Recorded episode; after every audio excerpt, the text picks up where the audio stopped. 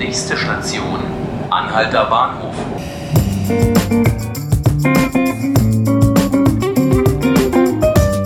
Hallo zu 5 Minuten Berlin, dem Podcast des Tagesspiegels. Mein Name ist Markus Lücker. Heute sind wir wieder auf der Republika, Europas größter Digitalkonferenz. Bei mir ist mein Kollege Sebastian Leber. Wir wollen ein bisschen darüber reden, weil heute, heute Abend die Messe zu Ende geht, was so die letzten paar Tage hier passiert ist. Hallo Sebastian. Hi, hallo. Ähm, es ging ja um allerhand Themen diesmal. Also es reichte von Kryptowährungen zu Internettrollen, Digitalgesetze. Ähm, einen ganzen Haufen von Themenbereichen.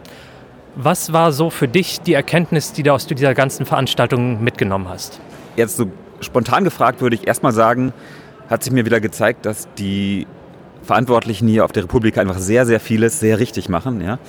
Also diese zarte Pflanze, die es ja mal war, die wächst und gedeiht und trotzdem äh, mutiert das Ganze hier nicht zu so einer hm, Rekrutierungsmaschine oder zu irgendwie einem Kommerzspektakel, sondern es ist immer noch ziemlich kritische Diskussion über gesellschaftliche äh, Aspekte, die hier verhandelt werden. Und es ist eigentlich weiterhin eine Gesellschaftskonferenz. So.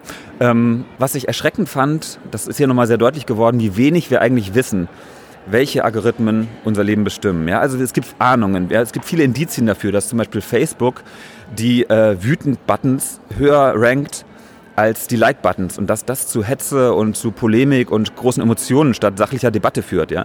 Nur wir wissen es nicht, weil alles so intransparent ist, weil die großen Firmen einfach keine Transparenz zulassen. Eigentlich ist mein Eindruck, ein verheerender, wie ausgeliefert wir nämlich sind und wie wenig Verbraucherschutz es gibt und wie wenig wir unsere Konsumentenmacht nutzen.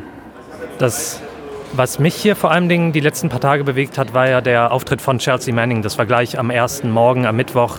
Ähm, sehr emotionales Erlebnis. Also ich war wirklich gerührt davon. Ähm, hattest du irgendwie so Momente, wo du gemerkt hast, dieses Thema Digitalisierung ist nicht bloß irgendwas Abstraktes, was umherwabert, sondern etwas, was Menschen wirklich emotional tief berührt? Der Höhepunkt war für mich gleich heute Morgen, also am dritten Tag morgens.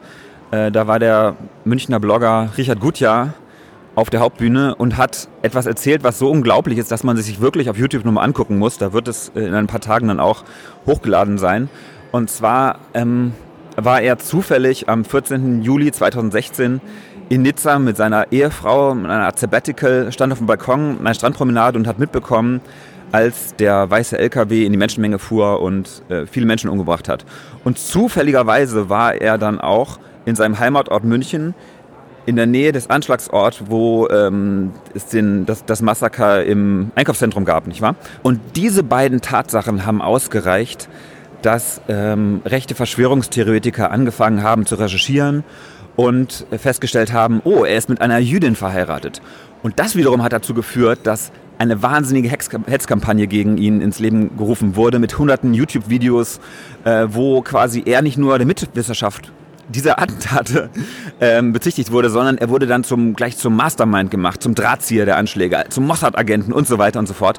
Und das ähm, hört sich jetzt natürlich kurios an, aber hatte ganz dramatische Auswirkungen für ihn, weil er wirklich täglich Nachrichten bekommen hat, wie geh ab ins KZ, stirb endlich und so weiter. Ja, ich hatte auch heute auf Twitter gelesen, wie die ganze Veranstaltung zu riesen Standing Ovations geführt hat und er wieder auf die Bühne geholt wurde. Ähm, ein großer Vorwurf, der immer bei dieser Veranstaltung mitschwimmt, ist ja dieses das ist alles irgendwie seine eigene Filterblase, das ist seine abgeschlossene Community und da wollte eigentlich die Veranstalter in diesem Jahr sagen, okay, wir brechen aus aus dieser Filterblase. Hattest du den Eindruck, dass das funktioniert hat? Ich glaube, das ist das ganz große Missverständnis. Denn dieser Vorwurf, der trägt überhaupt nicht. Das wirkt von außen so. Ähm, hier sitzen Menschen, die die ganze Zeit darüber reden, äh, die grübeln, was wohl 16-Jährige gerade denken, die nicht hier sind. Oder wie wir die Generation der über 70-Jährigen ans Netz kriegen, damit die auch von den Errungenschaften dieses tollen Mediums profitieren. Ja? Das ist also sehr, sehr nach außen gerichtet und es wirkt nur so. Und deswegen ist es eine wahnsinnige Offenheit da. Und das ist, wird für mich, glaube ich, außen noch zu wenig wahrgenommen.